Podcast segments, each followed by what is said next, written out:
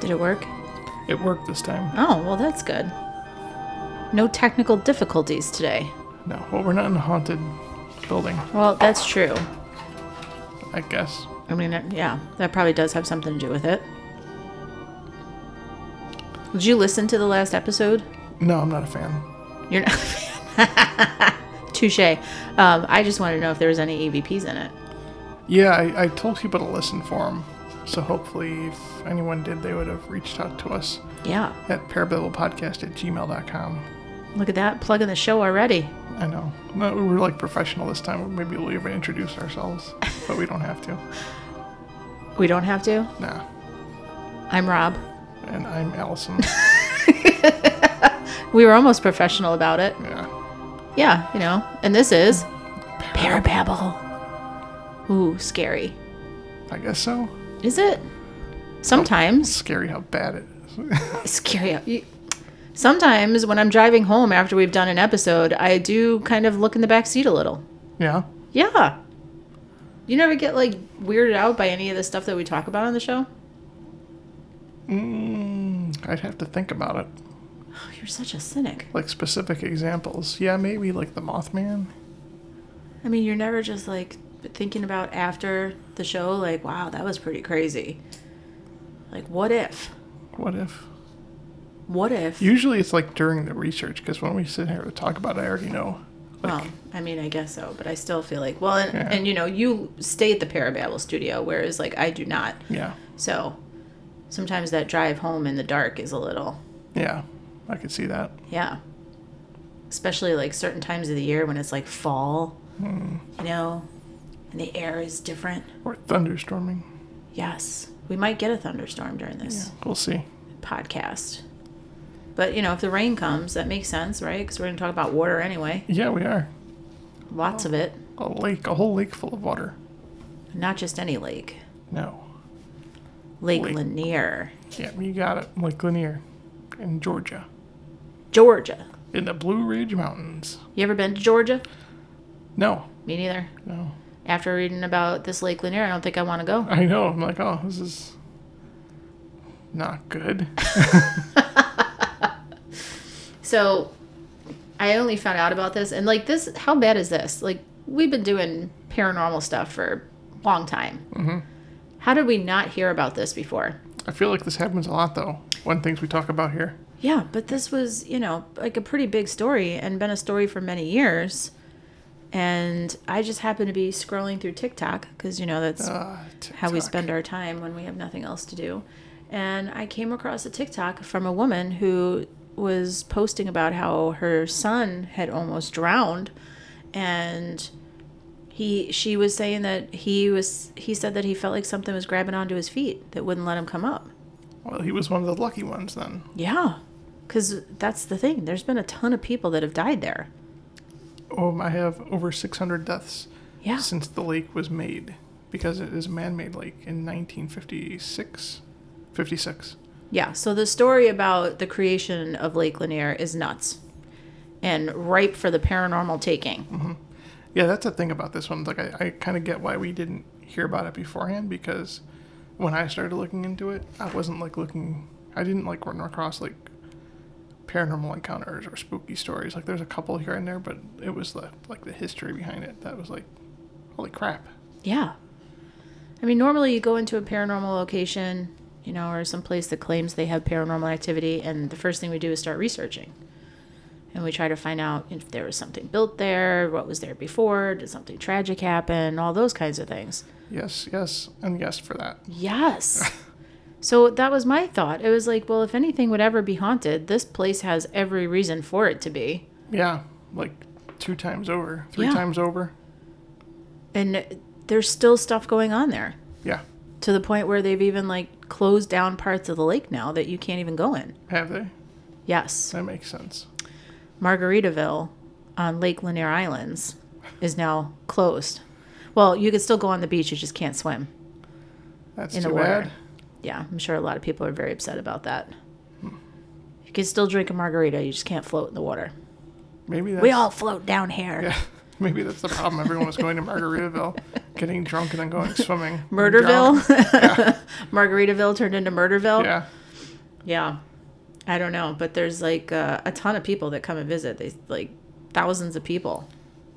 Maybe even more than that. Yeah, like hundreds of thousands or even millions. I forget what it was, but it's the largest man-made lake in Georgia. So it's not small. It's very large. It sits in an area of Georgia that used to be a town. Oscarville. Because, like we said, it was man-made. So they had to dig it out and flood the area. But, yeah, there was a town there before they did all of this. But I started, like, with the history even farther back than that. I don't know if you did, too. That it was, like, part of the Trail of Tears and... It was the start of the Trail of Tears. Yeah. Yeah. I remember reading about that. Yep. So it was the Cherokee Nation, I believe. And this was part of what they think it could be haunted for. And when I first heard this, it was, like, one of the first things I heard start rolling my eyes because I'm like, everybody uses this excuse. Right, Indian burial ground. Indian burial ground. Yeah. So it's not necessarily a phenomenon. It could be, but...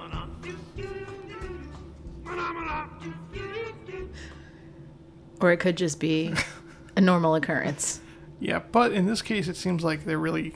See, like, I feel like whenever someone's like, oh, there's a Native American burial ground, like, 9 times out of 10, it's not even there to begin with. But this was real. So they know where the trail started. They know what happened there. Yeah, so it was like a burial ground. It was all Cherokee land. But in 1838... the Native Americans were forced onto the land by the U.S., and it was the start of the Trail of Tears. So if you actually look at the map of the Trail of Tears, it all, like, leads back to the point in Georgia, it seems like, right around Lake Lanier. And that was, like, horrible. People were, like, dying, making that pilgrimage and going through that terrible part of our history. Yep. And so there's actually parts of Lake Lanier where, like, there's been droughts. Like, in 2007, there was a drought, and you could actually see Summermore Mound. It was clearly visible. It was above the water line, and this was, like, known as a sacred area for the Native Americans. And when they made the lake, like, they knew all of the burials and everything was there. They tried to relocate the bodies, but they didn't have, like, great equipment. I don't know how you not have equipment that could dig when you're making a man-made lake. You can, like, dig up some bodies, but there was actually a quote from a spokesperson for the Army Corps of Engineers who made the lake that said that they attempted to move any bodies buried there of Native American or Civil War periods, because that happened there too, why not? But due to the limited capabilities, they left many behind, and they admit it, and they know that they're there. And I believe that Josh Gates just did an Expedition Unknown episode, not recently, but recently enough, where they still were able to prove that there are 20 cemeteries still underneath the lake. Yeah, it seems like it's pretty easy to prove. Yeah, it's there because you can. There's like pictures that people have seen. Yeah, you can see like scuba diving footage and whatnot of them, like, going underwater and seeing, like, even structures that are still there, like, so that's houses. Yeah, like, that's the crazy thing. So the Army Corps of Engineers comes in, and they're like, we want to put a lake here because Atlanta and all the surrounding areas need water and power. Yep. So all you people that live in Oscarville, you should sell us your land. And Oscarville was predominantly a black community, wasn't affluent by any means. And they trusted the government, that the government was going to give them, like, a fair price for their land, even though a lot of people didn't want to sell their land because, like, generations and generations had been living on it as far as, like, families went. But they were like, oh, no, we'll give you a fair amount of money. So 700 families sold a total of 56,000 acres of land. And then they basically just came in and supposedly, quote unquote, dug up anything that could, you know, cause injury, that was going to float away, that was going to, you know, be a problem. But there's all kinds of crazy stuff under there. Like, there's a whole racetrack. Yeah, I heard about that. I read that, and I was like, yep. Racetrack, building infrastructure still. I saw some footage, and there was, like, vintage Coke cans and, like, all this stuff that looks like... Graveyards, headstones. It looks like a typical, like, 1950s town. And I did see, right, that even when, like, the drought happened, that there was street signs that were visible. Yeah. and plants, like trees, fully grown trees that hadn't been uprooted. So, like, maybe this is like half of the problem they have with all these drownings now is people are getting caught on all this stuff that they never got rid of. Well, that's definitely part of it, right? And then the other part of it is, like, why would you, knowing that all of this stuff was down there, why would you want to go swim in it? Yeah. They said, like, the water's murky. Yeah. It's dark. I saw reports that said, like, people said it felt thick, like molasses. It was hard to swim through. Yeah. Like, why would you want to? I bet you most people don't even have any idea. They've shown, like, weird videos of, like, things bubbling up from the water and, like, all of a sudden tide pools, like, coming in and out and the current changing in certain areas. And they said that one of the biggest things that is hard for people trying to navigate the lake is that you don't know what it looks like on the bottom. So you could be standing in, 3 feet of water, take a step, and it's 30 feet down. Yeah. Which is also crazy. I'd imagine there's a lot of different levels because it doesn't sound like they made any effort to even anything out. And then on top of having, like, full houses under there that are, like, however many feet tall and trees and whatnot. So they just came in, they dug up a bunch of crap, and then they put a dam in. And they were like, all right, cool, we're making a lake. Yep. So did you see, well, we can get into, like, the history a little bit farther down, like in the early 1900s. That shows, like, how shitty they were to everyone. That wasn't, like, Confederate and white. Oh, yeah. Well, they're, like, all white power, Southerners, Confederate nation. I did read a little bit about that, but fill us in on the history. All right. It's not great. So, in 1912, an 18-year-old white woman was raped and murdered in Forsyth County, Georgia, like, where the lake would be eventually. 3 black men were arrested as suspects because they lived nearby. The next day, a mob flooded the jailhouse, grabbed one of the men, and shot and beat him to death outside of the courthouse. And this would then go on to be known as the 1912 lynching or the 1912 racial conflict of Forsyth County, Georgia. A group called the Night Riders formed. They're basically an offshoot of the KKK, or like an earlier version, or... a white supremacist group. They began burning down black-owned businesses and homes, demanding that they evacuate the county immediately. So they wanted everybody out of there after this incident. Later that year, a jury took about an hour to find the other 2 remaining suspects in the case guilty, and they were sentenced to death and hanged, or hung. I don't know what the right term is. So then they drove all the African Americans out of that town, out of the county. Eventually, they started to come back in, like in the 20s and 30s. And that's when they settled down in Oscarville. So they were like farmers. They had farms, they had land. And in 1946 is when Congress approved the creation of the lake that would force all of the residents to relocate. And like you said earlier, they were promised fair compensation at market value, but they didn't receive that. There were even reports that said some residents were getting like a third of what their land was worth, even if they had bought it like a few months prior to that. They were getting like 1/3 back of what they had bought it just months earlier. So some of them, were obviously not thrilled about leaving their home, and that's when the Night Riders came back in to scare them out of there again. So, is the lake cursed? I hope so. I hope so after all that. I mean, it's got such a terrible history, such a terrible, like, way that it was made. There's the best part. Did you see who the lake was named after? I did. It's a Confederate soldier. Yeah. Sidney Lanier. Yep. Yeah, who was like an 18th century poet. Yeah. After much squabbling about who they were going to name it after. Because I did read that, too, that there was, like, talk of a football coach at one point, or naming it after, like, some, political figure or something along those lines. But that's what they settled on. Yep. Well, it's 1956? 1956. Yeah. I mean, I'd like to think that the country has improved somewhat since 1956. that we would have been a little more thoughtful about stuff like that had it been now.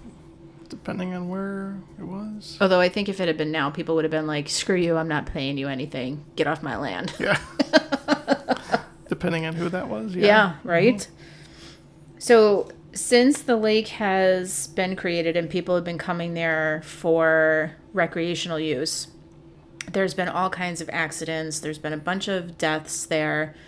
I think I even read that so far there's been 35 bodies that haven't been able to be recovered.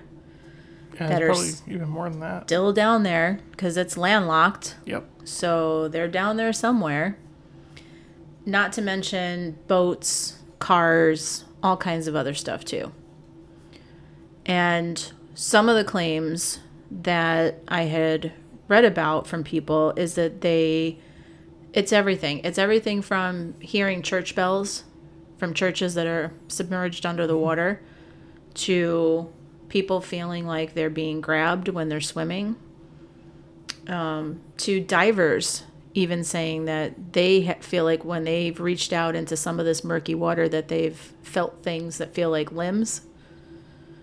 But there is one urban legend that is definitely tied to the lake itself. Yep. Mm-hmm. And I don't know if it can be an urban legend if there's actually some proof that it might have happened. The incident actually happened because there's definitely proof, but the ghost story afterwards, I guess, is the urban legend. All right. Yep. You're talking about Leah Mae Parker Young and Susie Roberts. Yep. 1958. Yes, 1958. So very close to right after the lake was made. Yep. And I mean, I'm sure there's a couple different versions of this urban legend. The one that I heard is that the two young ladies were at a gas station and they stole a tank of gas. Is that the same one you heard? That's the same one I heard, yeah. Well, see, maybe there aren't that many variations.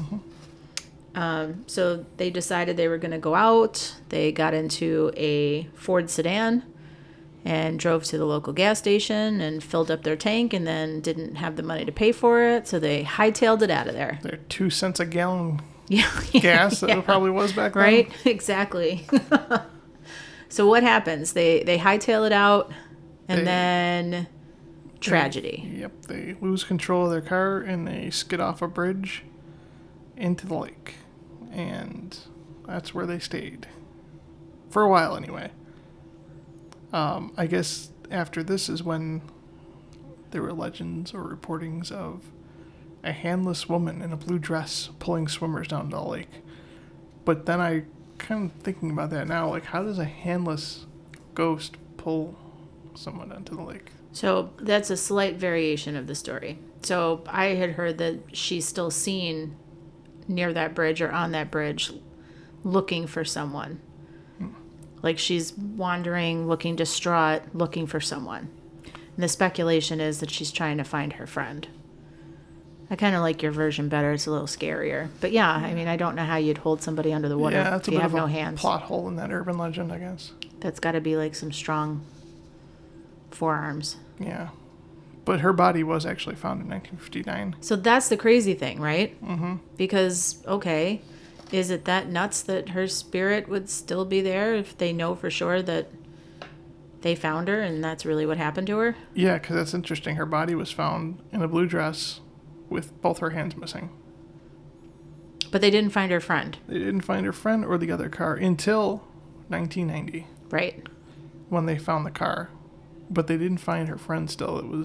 Her friend was not in the car, but some of her belongings were. Yeah. Well, I mean, you figure she's probably... fish food. Yeah. You know, I follow these guys that do, like, these river rescues where people are missing.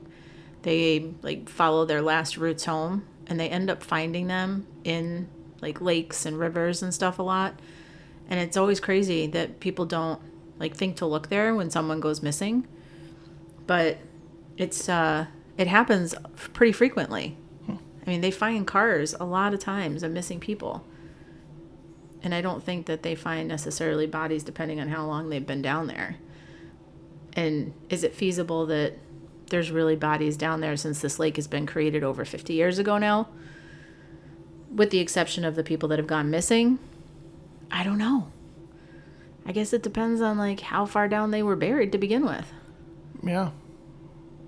Like, but it's still freaky to think about, and I wouldn't, like, want to go vacation there. No. That doesn't sound great after hearing the history. And then it's kind of like, I think one of the things that bothered me about learning about this was like, okay, so it's common knowledge how this whole thing happened. But then you're like partying and drinking and... It's a haunted racist lake. It really is. Like, I feel like it needs, like, somber respectfulness about things and not, like, drunken, you know, pontoon driving wackos. I bet none of them have any idea. Look at the history. How do you not, though? If you've lived there your whole life or, like... Well, there are people vacationing in. Even if they've lived there their whole life, people are stupid. I mean, I guess so. But nowadays, it's like you look up places to go. Oh, Lake Lanier, let's get directions. The first thing that pops up on Google is, like, haunted Lake Lanier. And is it, or is that just for us? No, I think that that's pretty standard, especially because of the recent stuff that's gone on. Let's see.